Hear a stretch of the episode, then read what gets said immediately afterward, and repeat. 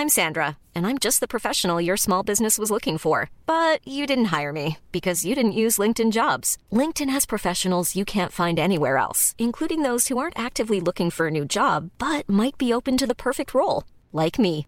In a given month, over 70% of LinkedIn users don't visit other leading job sites. So if you're not looking on LinkedIn, you'll miss out on great candidates like Sandra. Start hiring professionals like a professional. Post your free job on linkedin.com/people today. Since 2013, Bombas has donated over 100 million socks, underwear, and t-shirts to those facing homelessness. If we counted those on air, this ad would last over 1,157 days. But if we counted the time it takes to make a donation possible, it would take just a few clicks. Because every time you make a purchase, Bombas donates an item to someone who needs it. Go to bombas.com slash ACAST and use code ACAST for 20% off your first purchase. That's bombas.com slash ACAST, code ACAST.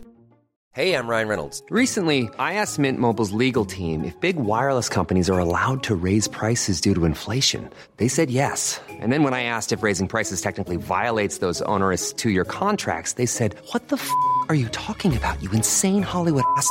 So to recap, we're cutting the price of Mint Unlimited from $30 a month to just $15 a month. Give it a try at mintmobile.com slash switch. $45 upfront for three months plus taxes and fees. Promo rate for new customers for limited time. Unlimited more than 40 gigabytes per month. Slows. Full terms at mintmobile.com.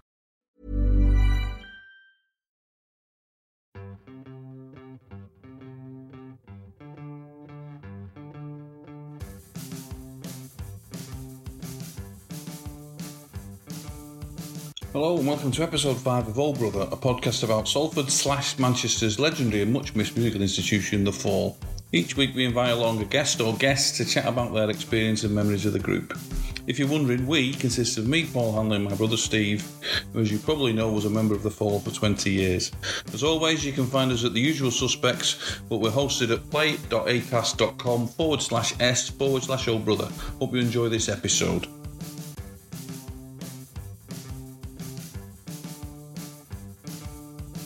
Uh, welcome to the latest episode of the uh, of Old Brother, the Fall podcast, with me, Paul Hanley, and the ever legendary Stephen Hanley. The Fall Podcast. What? Right, a Fall podcast. Another one, is there? No. What? But, uh, We're only two weeks in. Give it a chance. right. So, quickly on to a Fall podcast. Uh, so we've got lucky enough to have two guests today. So I've got to say, Steve, you might, I hope you've got some good questions because these are proper writers. These, not stuff you write, you know. And then, Absolutely. yeah, yeah, oh, proper book and everything. These two. Right. Without further ado, I shall introduce you uh, to Tessa Norton, writer and uh, author of uh, amongst other things. The fields here are full of gold. So, although that's not quite a book, is it? I didn't really know how to describe it. Is it an author? Is it a curator? Is it? Anyway, we'll get on to that. And Bob Stanley, who is uh, a musician in Etienne, obviously, uh, wrote Yeah, Yeah, Yeah, Story of Modern Pop, and I believe he's working on the prequel, which I don't know how far back it goes, Madrigals, I'm not so sure. We'll get on to that. And obviously, they are the uh, editors of a new book about the fall, not the new book about the fall, a new book about the fall, Excavate, The Wonderful and Frightening World of the Fall, which contains a lot of interesting essays and posters and all kinds of stuff, but we'll get into all that. The other thing uh, we need to say about Bob is he's an old pen pal of mine. He, uh, wrote, Really? yeah, yeah, we correspond regularly, once every 40 years. He's telling me to write back. I, I tell you, it is interesting. This will tell you everything you need to know. He, uh, he wrote to the fall, and I wrote back in 1982 or something. I sent him a letter and a poster. Guess which he's still got? Guess which one he's lost? See if you can work that. Good, uh, good afternoon. Are, are you well? You too? Yeah. Yeah, we are, thanks. Good, thanks. Yeah, Yeah, Is I mean, the, Is it all going well with the book? Yes, I think it's going. It's going all right. It seems to be going down well. Obviously, you know, it's one of those things. You've no idea what people are going to think of it once you once you send it out. You know, put it send it out into the world. Yeah, I don't know. It's, it got it got called pretentious in a good way the other day, which I was quite pleased about. well, that's all right. Yeah, I think I think No, you're right. it's a compliment, and that's uh, you know, I'm Yeah. fine with that. I think we knew it was quite an idiosyncratic book, and you know, you know the the falls, you know, seemed like they deserved nothing less. So, um, we, you know, we were, you know, you're never sure kind of how it's going to land, whether people will be expecting more of a conventional biography or something like that. But, um, but no, people seem to be enjoying its approach, which is great. I was going to ask about that. I mean, because I'm not so sure how many bands you could do a book like this about. I was thinking the same thing this morning. Yeah, trying to think of other bands. Yeah, I it's, it's, the it's Beatles would be the obvious one, wouldn't it? what's that? The Beatles, you could probably write a book about that. Uh, yeah, uh, yeah. I mean, yeah. I mean, they, they probably they probably exist already, don't they? I mean, it's like e- even then, though, it's like it. I think it's the amount of like subject matter that's sort of covered in full songs, um, apart from anything else. You know, it- you know, the Beatles don't cover that huge amount of subject matter. It's mostly love songs. or it's not as surprising. You know, there's there's so many like references that kind of spin off from the Falls work. That's sort of what we. No- I don't think there's any Beatles songs about aftershave, is there? one can think of one, right in. Mm-hmm. I'm desperate, and I, I've got, you realise you've just distracted me now. I'm going to be spend the next hour thinking of a terrible pun on aftershave, and so I'll, I'll get back to you. I'll, I'll let the, the back half of my brain work on that while we talk. But I might, if, if I interrupt you and shout something out, it'll be an aftershave that's a pun of a bit. An aftershave thought, will it? Yeah, yeah, yeah. oh, oh, look, so because I was going to say that there's not a lot of bands you could get something like Mark Fisher's essay, and then uh, an essay about comparing it to amateur football and Joseph Beuys. I mean, I, you'd struggle with that, wouldn't you? I think.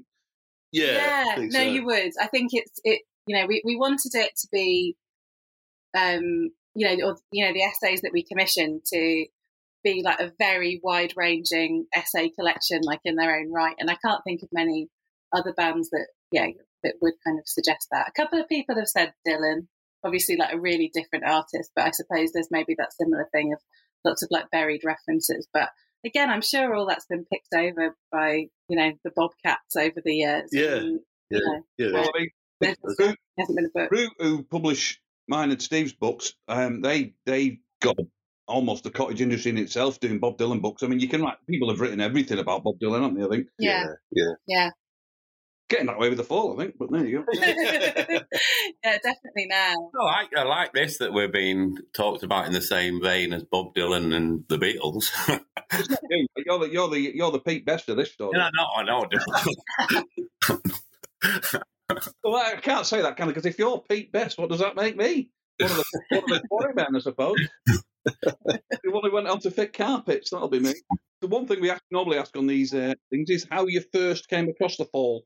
So if we do that individually, Tessa, how did you? What was your first experience with the fall? Um, the first album I bought was Verted by Language when I was about 13.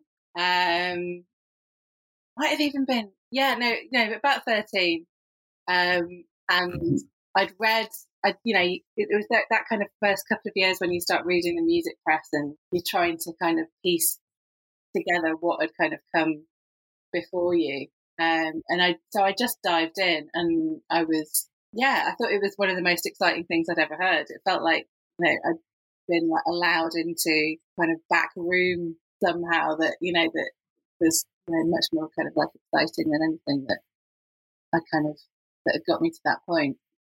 so how Um, far after the fact was that then? How far after it was released? uh, that would have been. I was born in 1981. I'm 40, so that yeah, that would have been about 10 years after it was released, I suppose. Is that my maths? Yeah, About, uh, no, it's about probably slightly less, I think. little bit less. Yeah.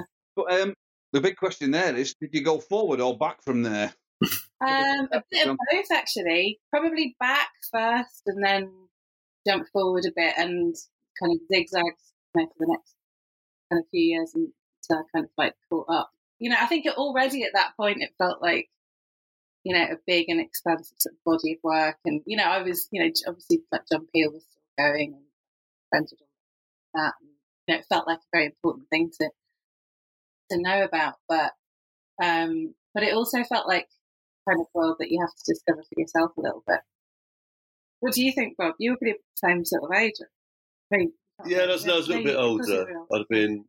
It was the first first record I bought was Totale's Turns, um, and I hadn't heard anything off it. I just, you know, because you know, they, the Fool didn't get played on the radio very much, uh, and I was like, I was fifteen, so I, was like, I wasn't listening to John Peel quite yet.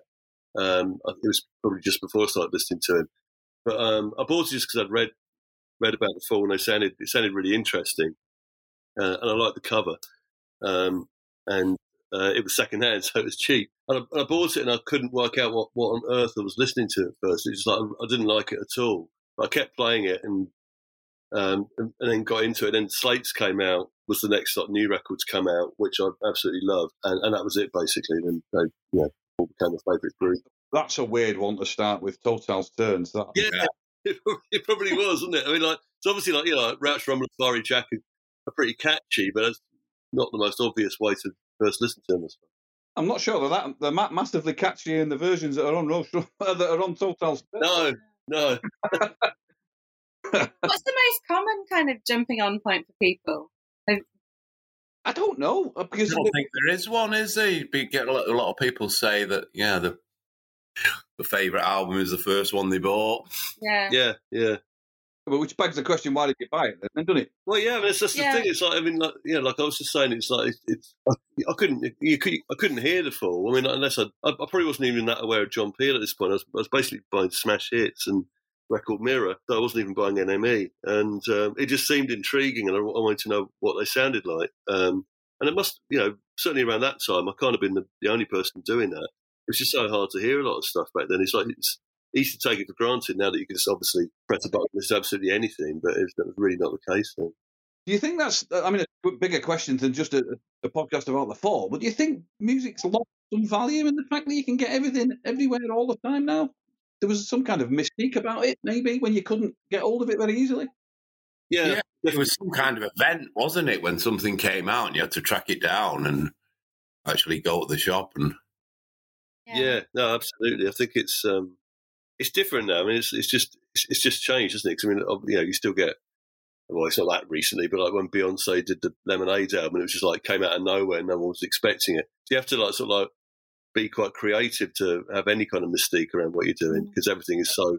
As soon as there's a, a, sniff of something being recorded, and people are talking about it on social media, but um, yeah, I mean, oh, yeah, you had to buy the yeah back then. Don't like an old man, but you had to buy the music paper every week and go through the news and new releases, and then you'd see what was coming and get excited about it. Yeah, um, I mean, it, mm. I think it, uh, some of it is an old man thing, you know, like saying, "Does it does it take my 78s and all that kind of thing?" You don't. but I, de- I definitely think there's something about the fact that you can say, "Oh, what was the B side of this record?" and you, you, go to Spotify and it's there straight away. Yeah, there's a kind of a sheen gone off things. I think so, anyway. Yeah, definitely. Yeah, yeah, mm. it's, it's definitely lost something. Um, I'm not saying it's worse or better, but it's just different, isn't it? Yeah, it's, it's, just different. Yeah, and I think yeah, people are trying to recreate that as well now, which I think means that people do miss it. Um, yeah, well, I mean, vinyl's come back crazy, isn't it? Yeah, yeah, and like the cassette thing, you know, you think, well, that's just like cassettes were, were always rubbish. Really, it's just it's just people are just trying to get some kind of I don't know texture or something to music that's beyond just listening to it. I think it's also like an element of discovery as well, though, isn't it? It's like not feeling like everything in the world is is out there, and you you know you're like in this like a kid in this enormous supermarket where you're like, oh, I don't know what to it's it's quite nice to kind of go on these little trails of like you know looking at back of a EP that you've just bought and finding out who the label was and what else have they put out and what's coming next and mm. what. Yeah, that, and that, and that is certainly true of the fall, isn't it? Because it was like sort of being part of a underground club that no one else had heard about. Yeah, yeah, yeah. and the same with like with um like getting into writers and stuff like that. You know, I like pre-internet, I remember just like sitting on the floor in Waterstones in New York for like hours, just kind of like following little trails in books and like not buying anything because you know yeah. you're a kid, but you know you just you, you sit there kind of like reading about whatever they've got in, and I I think I wanted this book to feel a little bit like that, actually that kind of analog yeah. way of like following little spinning threads, or you know you read something in a Mark Fisher essay, oh I want to go back and read that stuff. Yeah, well, I mean that's that's definitely what we both got from the fall. I think it's like there were so many things that you could like pick out. And I said, I said this to someone the other day, but it sounds hilarious now. But when I first heard Spectre versus Rector, which would be on Totale's Turns, I suppose, um, I thought it was Elmore James instead of M.R. James. I had no, no idea who M.R. James was then. There's things like that, and, and when you do find out who these people are, it leads you down these different routes, and and everyone and everyone who gets into the fall, I think, finds different routes to go down. Like no one has the same. I'm sure you find this, but no one has the same story. Everyone has a different story. Yeah. I got into the fall and what I got out of the fall. Yeah, definitely. I mean, funnily enough, we we, we, we were talking to um, we've obviously been talking to various people from the fall, and we were talking to the, the guy who was the drummer, the last drummer of the fall, Keiron, and his experience of the fall is pretty much completely different from ours. I mean, that's just different members of the band. So Yeah. what Yeah. from the outside is incredible, really. Yeah. Yeah, and it's obviously there's you know there's so many of you alumni and so many sort of stories to tell as well. Um, you know, it's just it's vast. It's you know you could, could go on forever and you could do kind of hundreds of books talking about all that. Yeah, So I mean, we the the stuff we went to for collections was was all fans. So it's not the most valuable items. It's not the most um, it's not mint condition records or anything like that. It's you know this is stuff that's just been taped to people's bedroom walls or that they've saved in their shoebox since they were 16 and you know the stuff that becomes like you know quite important to you as an object so we wanted to kind of keep some of that stuff that's like precious to people even if it's not like physically valuable um and so that's kind of what the visuals of the book are made up of that was a big thing that struck me is that with a lot of the stuff that's in here is how just how little. Well, I mean, nothing basically. I kept. I think you're the same. No, uh, me too. Uh, yeah, I do find it incredible that people have held on to this stuff for so long and it is important to them. I wish, I wish I had a, a loft full of uh, original press Totally Wired. I tell you, I, I wouldn't have a bo- I wouldn't have a loft full of original Preston totally wired for long. Let's put it we, we were talking about that the other day. Steve, was Steve, Steve had the ideal for living. You know, the original Oh yeah. with the paper sleeve, Yeah. and he gave it away. Who did you give it away to? I've, I've been thinking since. I cannot even remember who I gave it to. The one Uh, came off auction, and it, it was estimated between fifteen hundred and two thousand five hundred pounds. no, it's nuts, isn't it? You never know. You never know what's going to be valuable. And I've got rid records. you did it a week didn't you Yeah, yeah. Go for go for a record the other way. I did a I did a I had a stall at a record fair. This is very boring. I had a stall at a record fair. Just got rid of tons of seven inches, like 60s, 70s things. I, I couldn't even remember what they sounded like. And then just like, of course, as soon as I'd done that, I just looked one up and it just sold for 500 quid. Oh, 55p. Yeah, but the look of his- Bargain. Someone- will be happy. hopefully you made someone's day yeah, yeah. Or they've made a fruit bowl out of it yeah. I, I had a poster for the fall supporting the Cure at the Rainbow. I had that for quite a while. Funnily enough, when I when I got married, I was going to get it framed and put on the wall, but Julie wasn't that massively keen and I went up in the room. But I get I got rid of that, and I think that's worth some money now as well. But that you, I can't, you can't believe, you know, one one man's trash is another man's riches, but there's just the, the amount of stuff there is now. I, I don't know if that's a I don't know if that's a consequence of music not being a thing anymore, but people just crave stuff, don't they? Yeah, yeah. Yeah. I mean, I don't know because I mean, like the, the the stuff was always there. I suppose. I mean, I, I used to try and get set lists and posters and try and keep flyers, but um, uh, you know, never never St Etienne ones. I've hardly got anything of uh, of ours either. It, um, I, I know I know what you mean, but it's um, you tend to not, though, don't you, when you're in it, when you're sort of in the middle of it all? yeah. Well, especially if you're do, if you're doing a gig, then the, the, the first thing you do when you come on stage is not to t- try and take a poster off the wall. It's like you know, which fans do when they're leaving. Uh, you're the last person who's going to do that. So yeah, it's, it's it's quite hard to pick up things like that. I suppose. I tell you what, I bet young bands now are thinking, you know, everything's about a way to monetize it. Oh, right, right, we've got our set lists here, you know, so we collect all them in. They can all, sell all of them, get that poster down, sign the back of that. You can, I mean, you can see it because uh, people are selling the sound checks now, aren't they? Are they? Blimey. You can get a VIP invite. Do you come and watch the sound check? Oh yeah, no, of course you're right. Yeah, yeah, inviting people in. Yeah. I wouldn't pay to watch you going bum, bum, bum for 20 minutes, Paul. I'll tell you what, there'd be a bit of fraud. But, uh, sometimes getting a full sound check might be an interesting experience. oh, you pay for that. Yeah, 20 minutes of art picking the gaffer's tape off the stage. the night before, yeah. we did talk about that. Keiron the other night, he said we used to do a sound check, and um, Mark would turn up and he'd come along and he'd say, "That's great. That can you just move the drum kit twelve inches to the left?" Yeah, no problem. Why he couldn't have moved twelve inches to the right, I'm not so sure. But there you go. it wasn't the point. Yeah, it definitely was not the point. No. So I was going to say, Tessa, you're the odd one out here. You're the only person on this uh, podcast who hasn't played Jockstock live on stage. That's true. Yes.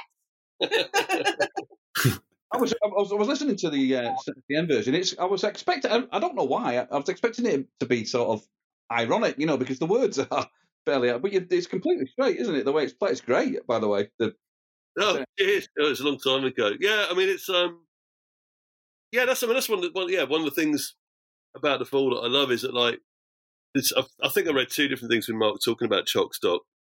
One which we put in the book where he says, you know, he says it's not really ironic, and he's like, he he's, he quite likes the idea that kids are into pop music for the sake of pop music rather than being sniffy and you know, listening to Jim Morrison and sulking. Um, or whatever. But um, I, I mean, oh, I'm I'm pretty sure.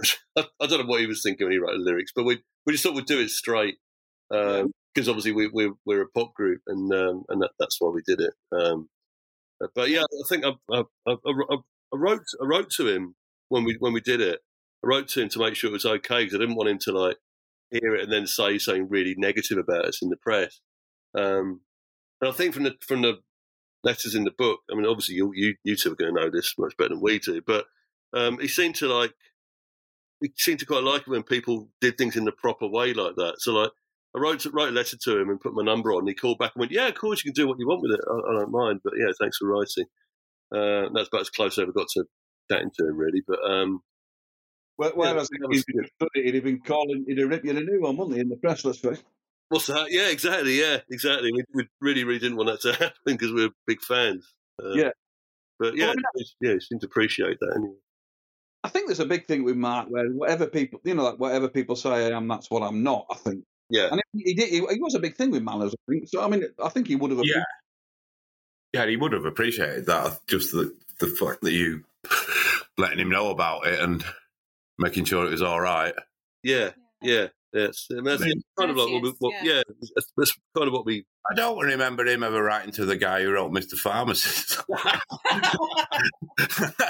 Maybe he did. Did he read the book who wrote Mr. Pharmacist? Pardon? Did he read the man who wrote Mr. Pharmacist? I was going to ask, did Sarah have much trouble getting the no Steve's backing vocals on Chalkstock because it's a high register, isn't it?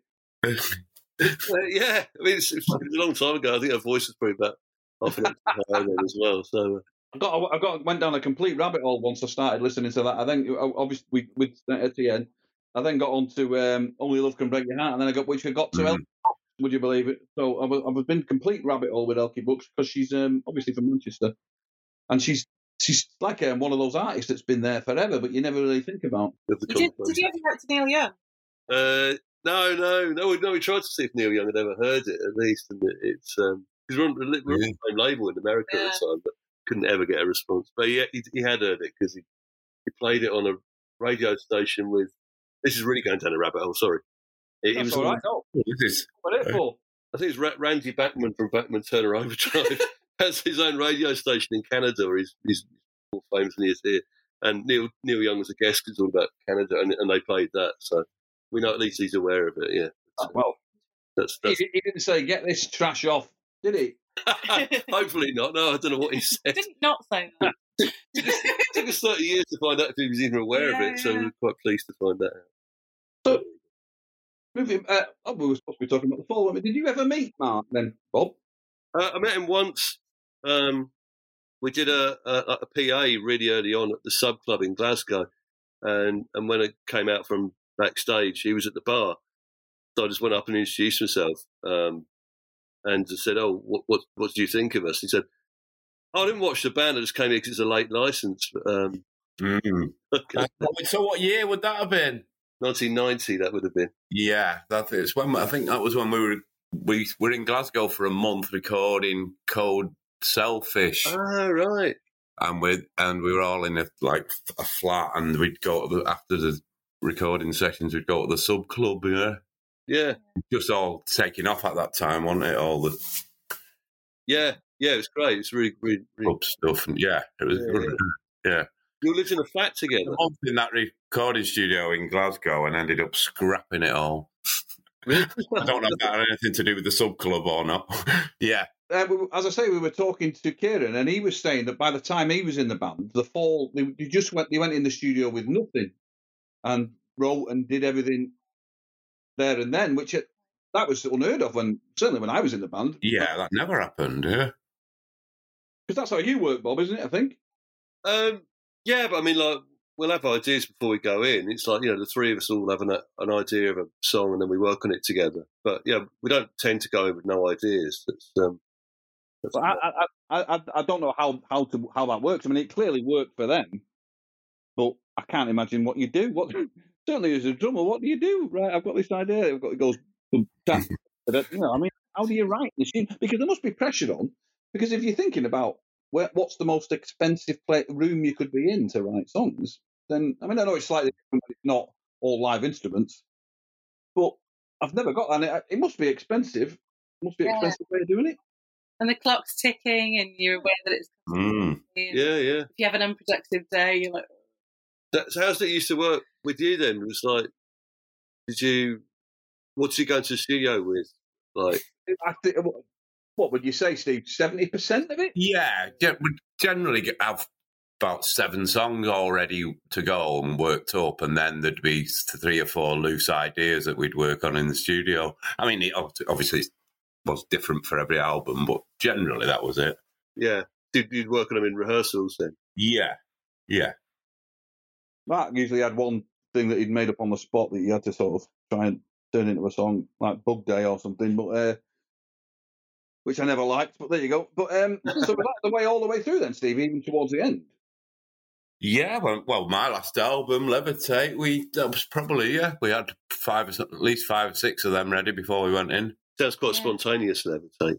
Yeah. I think. Wasn't the best recording. It's, it's, it's Uh, idiosyncratic. I really like yeah, I it. really like it as well. It, does, it sort of stands out for being Yeah. quite bonkers, isn't it? But you can't. you think that about fall albums? They are good. I mean, Mark used to say that, but but they are. They do capture the sort of where the band's at at the time. Yeah, yeah, there's, yeah. There's, they definitely sound. Yeah, that they, they were like his diary. You, you, you've had trouble divorcing that, though, haven't you? And listening to an album sort of objectively. Well, You've had that to make- Years, yeah. it did take me years to get over it. Which one did you have a good experience? Did you have a good experience on then? Would you say? loads, loads. Uh, that was great, not making Code Selfish, but I, I fondly remember making the infotainment scan as being a good time. Extricate, and of course the earlier ones with you. Oh yeah, I was wondering when you get right to them. The earlier ones with you, and Mark, that you and Mark and Craig. That was, I mean, my thing was it was just getting in the studio was the big thing. So, did you find it hard to keep the interest up? Because it wasn't like there wasn't even a gap where you could miss it, was there? With the fall, it was just full on all the time, really, wasn't it? Pretty much, yeah. It was pretty much. So it never got like, oh, not another bloody album. I don't think I ever thought that. No, Perhaps you should have. maybe I should have done. but I mean, it, uh, it's quite Dream to live. We could have had a, a few months off. because I was going to say, if you're looking at bands that last as long as the fall, it's very rare that they they're as busy as the fall. So if you say about, if you look at say Dexys, for instance, or the Cure, Mm. years where they didn't do anything at all, but there's no years where the fall didn't do anything. Is there? No, so what were they doing? no. You'd have to. We'll, we'll, we'll have to go on the Cure podcast and find out. Mm. But I uh, think it's that with them bands of that size where they do the, the album, then they spend two years touring it, then they start working on the next one, and so it seems like a long time. yeah, Yeah, But I I mean, mean, it must be like a cycle that you get into. Like whatever Mm. whatever group you're in, there'll be like a regular frequency. But yeah, I can't think of one that's like as tightly wound as. No, we didn't think that an album a year was that actually that much. I, I don't think it is. It's like, I mean, No, yeah, I mean, especially when there's like four people writing the music. yeah, Yeah. yeah.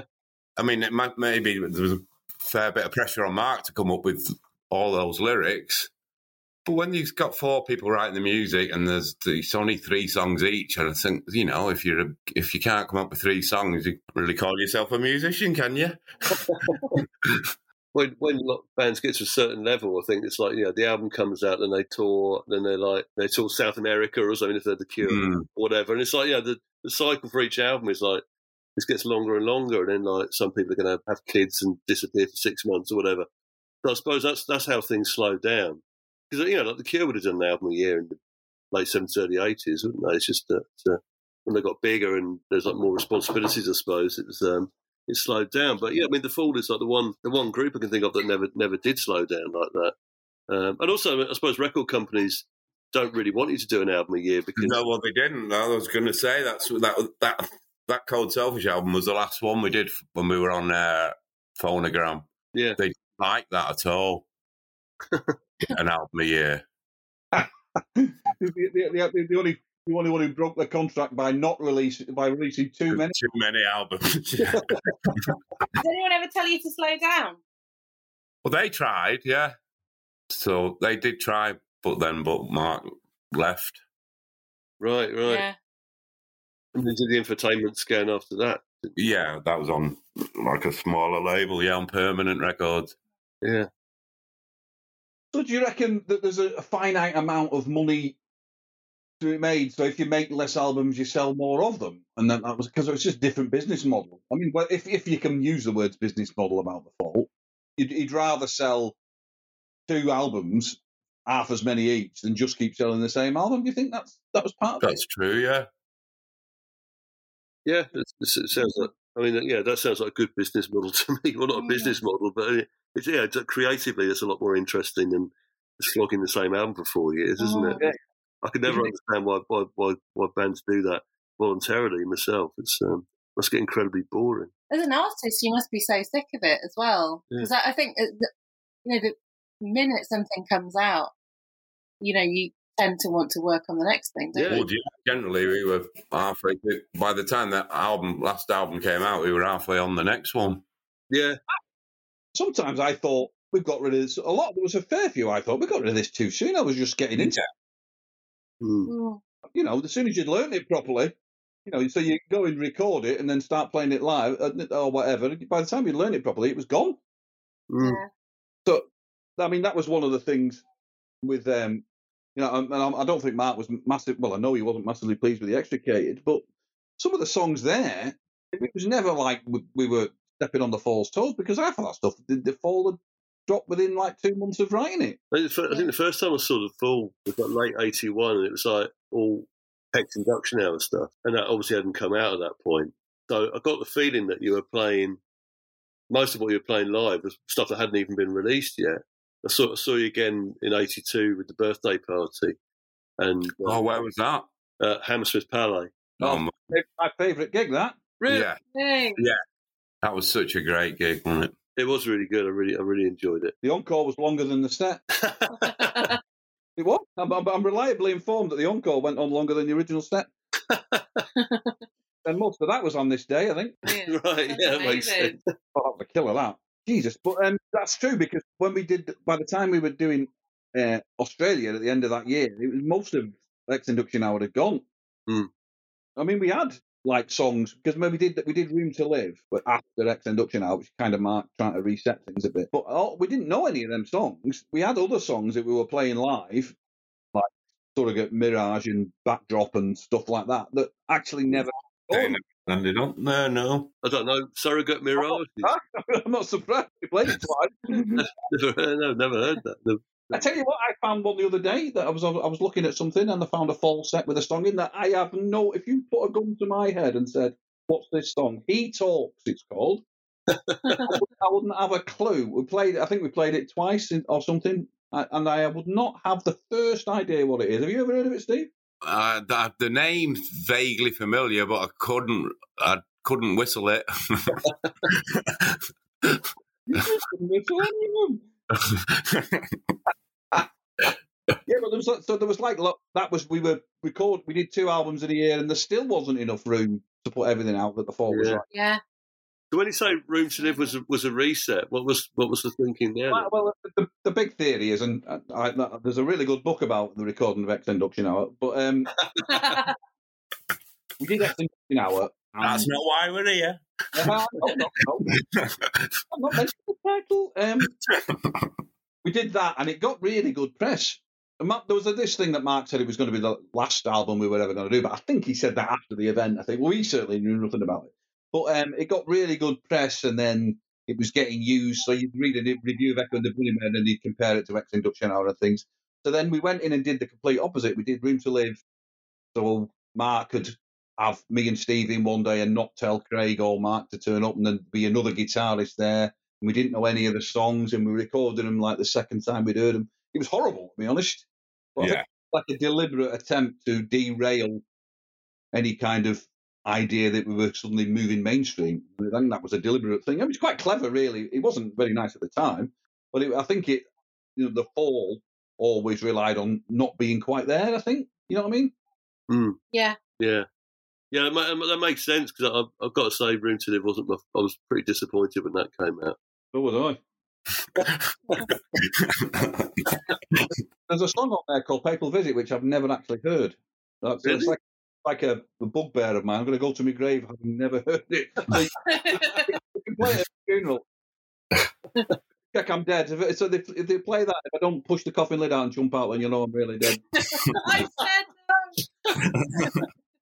Have you ever heard it, Steve? Because we're not on it. We're not on it, are we? I thought I was on it. How would I not have heard it? Pardon? How would I I, think- know I've heard it? I think I'm on Papal Visit, yeah. Oh yeah. What do you play? think it's just, just me, Mark, and Carl, and he's got a, and Mark's playing the violin, isn't he? Well, I knew Mark was playing the violin, and I knew Carl was on it, but I Yeah, didn't know. I'm on it, yeah. Just you, you bloody Quisling. You were on everything then. That's everything. How does it sound in your head? You It's- got like a. Do you it imagine it? If you if you listen to the uh, uh, Hotel Blöedel, and Yeah. then you'd strip Brix off and just have Mark violin and Mark's vocal, that's what I imagine Papal Visit sounds like. But I have no clue. I mean, it could be it could be you know it could be a waltz, it could be anything. I've I've no idea. I mean, if it was Carl's, it's going to be a bit strange because that was the Carl was doing a lot of writing then, wasn't he? He was. He got his feet well under the bleeding table there. Culmination of that was we went to Australia and then Mark went, Mark Riley. Yeah. Yeah. Yeah. And it was kind of, he thought, you know, the, the reasons he gave were probably not true that he was wanting to play the hits, which, you know, Mark, what he can, Mark Riley wanted to play pop. I don't know if you've ever heard Mark Riley and the Creepers, but if you want any evidence that Mark Riley didn't want to play pop, just listen to a couple of them. Yeah. Yeah. But um, so that was, but I think it, it, kind- of worked. You know, that that's the thing. If you stand back at the end of it all and say Mark's decisions, most of the time, I think they work. You'd agree with that, Steve, wouldn't you? Uh. Uh, yeah, I mean, I, you're talking about a lot of a long time and a lot of decisions here. but I, In terms of what you however great that was with Brix, and it was, and Marcia, and it was great. But there's there's something about that lineup with me, you, and Craig and Mark Riley that could have, that, that if Room to Live hadn't got in the way, could have gone somewhere else. I think. Yeah. because those three or four albums up to that are all really good, aren't they? Yeah, they are. But would I mean, you, I'm, I'm, I have no answer to this, but would the fall have lasted 40 years if it was how it was going to go? Mm, Who well, knows? It's like the labyrinth, though, isn't it? There's loads Mm. of directions it could have gone off in that you'll never know the answer to because the course of action that happened was the only one that we'll ever know about. Now you get kind of that hindsight over Yeah. the whole group's career. But yeah, there's probably loads of different directions it all could have gone in, you know, if things had fallen differently or oh, if Mark's, you know, master plan had been slightly different. But that's, I guess with hindsight, that's one of the things that's so interesting about it. It is, yeah. Because I always thought that first al- lineup, you know, live at the Witch Trials, I thought they could have been like U2. I mean, not that we need another U2, but they were they had the kind of chops musically. They could have been massive, I think, with Carl and Martin Bramah on guitar. I mean, whether it, you know, it, it became a different thing, didn't it? And I'm I'm not loath to say which is better, but I think the world needs the Fall, as it turned out, more than it needs another really good rock band. You know, what I Yeah. I think so. Yeah, so. yeah. And the first album really sort of sticks out now. I think the more, the, you know, the more the catalogue built up, the first album really sort of stuck out like a sore thumb. Really, I think it sounds Yeah. like a, you know, a conventionally recorded alternative rock album or whatever. I mean, it, it wasn't that conventionally recorded, to be honest. I mean, the thing about it was they had five days in the studio in London, and Mark lost his voice. I mean, Martin reckons it was psychosomatic. he, he says it on the album. I have psychosomatic voice. That the pressure on them to do the first album was that that Mark couldn't speak for a week, so they had one day to record it. So they did the whole thing in one day. Right, but yeah, yeah, it's not that conventional. but it does sound. It's, it, I don't know. It's it's it's it does sound like sort of got a sh- kind of a sheen on it that nothing else has really. Yeah. But- Yeah, And with hindsight, you're definitely like, oh, right, it got a lot weirder after that. You Yeah, know, and, yeah, like, and uh, at the time, it pretty, you know, I, I didn't hear it first. You know, I started, you know, a little way in and then went back and read it. I think Mark Mark Riley always says that the Dragnet lineup that was when Mark that was what he what that's what he, the sound he had in his head rather than what because obviously the Witch Trials was a bit more democratic really and you could you know at that point you wouldn't have said Mark was any more important than Martin or Carl or whoever you know it Mm. was Yeah. after that it kind of got Mark Smith and, and the Fall if you like not that it was ever built as that nor should it have been but it was kind of more Mark's idea of what he wanted a band to be I think yeah, Yeah, yeah, no, yeah, that's uh, yeah. It's uh, definitely sound, comes across like that. Anyway. One thing I was, I was really surprised about because obviously we're doing the podcast. I've listened to lots of Fall all the way through. Well, I, for a long time, I never really listened to the Fall past 1998 for some reason. I can't remember what happened in 1998, but I never really. Guess we'll never know. That last 10 years of the Fall or whatever, the last lineup, I've been listening to them a lot. They're yeah, fantastic. I was absolutely blown away to be honest because I was expecting it to be just more of the Fall, if you know what I mean. Yeah, Yeah. but the, the kind of he kind of solved the puzzle. I think Mark he got it, so he didn't have to. He, he, he was not interested in sacking anybody, and they were all always ready to go. I think, and that's that's a hell of an achievement. I think yeah, Yeah. yeah. No, you're right. because I think you get a bit of distance on it, and I suppose you can enjoy it more as a listener rather than just like work. Yeah, Yeah. yeah. although I was, I was, I was I've been listening to some of the ones with the two drummers, I didn't find myself getting quite jealous, jealous at one stage, thinking. I wish we'd have done this, you know, because because that that two drummer thing. I was talking to this, but, but uh, it's I've, obviously I've never experienced anything like it before or since. But that whole thing with having two drummers, which again was a daft idea of Mark's that everybody thought was, well, this isn't going to work. And once you do it, it's like, why didn't we think of that before? It was just Yeah. fantastic.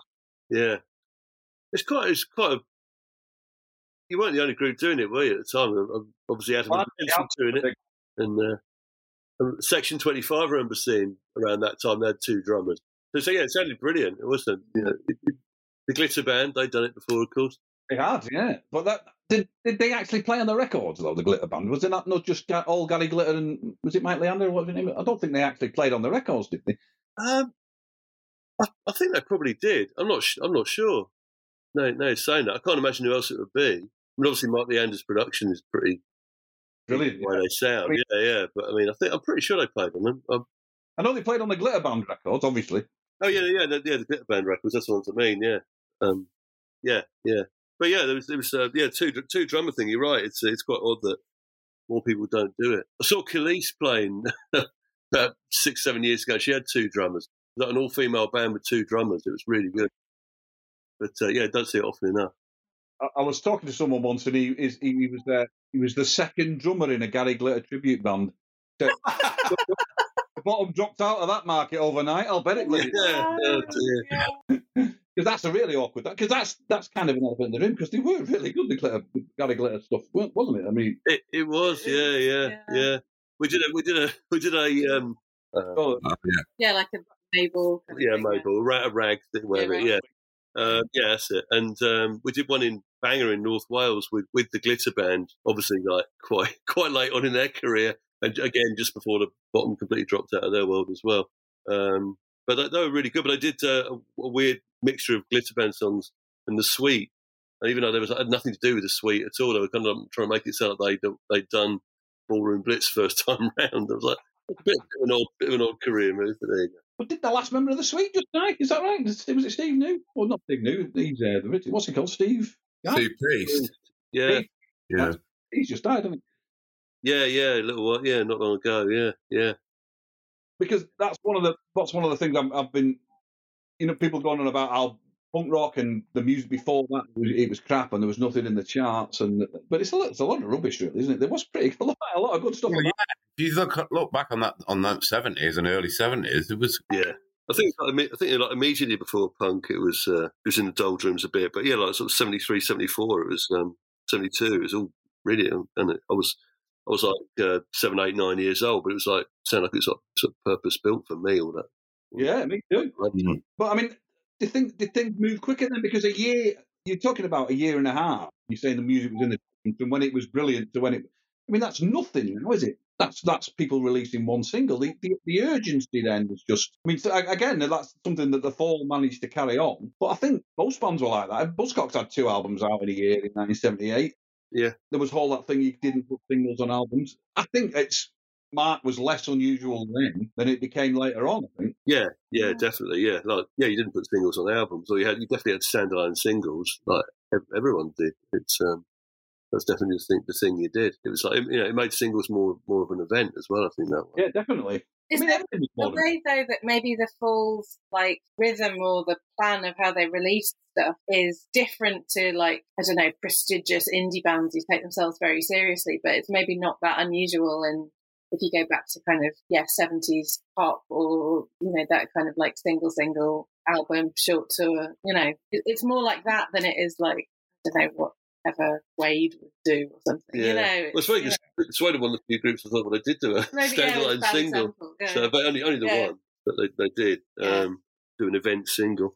But um, yeah, no, definitely, I think, oh. yeah, to a degree, it's like it was uh, absolutely the, the, norm in the early eighties to do that, oh. certainly, and yeah. Yeah. Just you know, as time went by, the Fall were about the only group who were still doing it. Feels like it links in a bit to those kind of unlikely influences, like uh, Kenny Everett's worst records and you know that kind of thing. It's not. It's got. It's always got a foot in some other camps outside, just like Digit. Yeah, that was massive. That Kenny Everett album that did the rounds with the, with the Fall for years. Please do. You can tell. Is there a track on that that we didn't do? Quite a few people have like um since well, you put it in your piece and then like we've mentioned it a couple of times quite a few people have like gone back and like you know, dug that out and tracked down a copy. And yeah, been quite a revelation. Yeah, yeah. I think people don't know about yeah. it. It's a bit. It's quite a shock to find out "I'm Going to Spain" wasn't a Fall song. Yeah. what they covered that? Well, that was a cover version here. Who'd cover that? I know. yeah, one record like that seems surprising enough, but there are two versions. well, you know, problem. you never fancy doing this pullover, Steve? No, that was never mentioned that one. No. and what else was on there? Well, obviously, uh, transfusion. Transfusion, yeah. Didn't recover that. I just might just kind of nicked it for Rowche Rumble a bit, didn't you? Yeah. yeah. Uh, what else was on there? I'm going to Spain. There was another one. There was, there was a one where. What was the one where he buries his girlfriend? Or what was that one called? Oh, I, I want my baby back. That's the one. Yeah. Yeah. Brilliant album. But that, I mean, that was one of them. That was one of those with the, you know, where the rarity of records, like it's like Nuggets, you know, them songs, the, the, the by luck happened to be on there, and because there wasn't a million records flowing about, you just kind of latched on everything. Yeah, yeah, yeah. Because yeah. there must have been hundreds of those nuggets that didn't make the albums, but everybody sort of cites that, don't they? Yeah, yeah. No, the ones that did make it on become a thing in their own right, don't they? Yeah, so, yeah. yeah.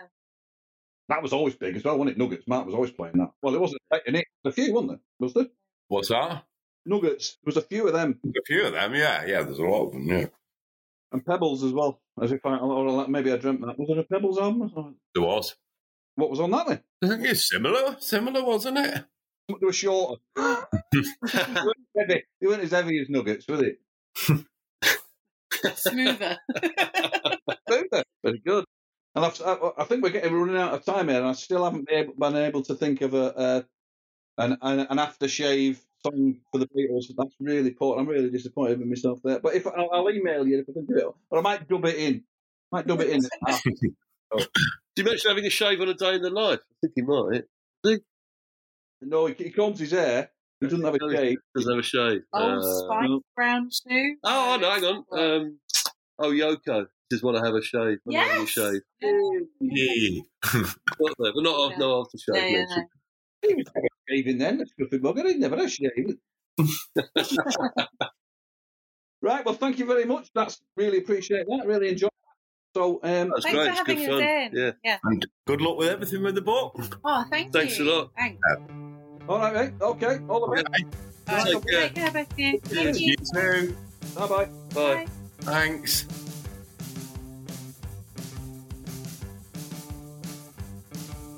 Thanks for joining us this week on Old Brother. Episodes released every second Wednesday, so watch for episode 6 in two weeks. Please follow us on Twitter at Old Brother Show, where you can subscribe via iTunes, Stitcher, or RSS so you'll never miss an episode.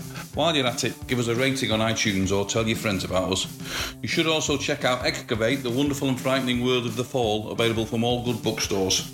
See you again soon, and remember if you're driving, take your car.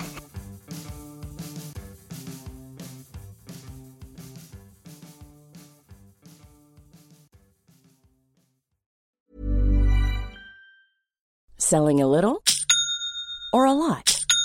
Shopify helps you do your thing however you cha-ching. Shopify is the global commerce platform that helps you sell at every stage of your business. From the launch your online shop stage to the first real life store stage, all the way to the did we just hit a million orders stage.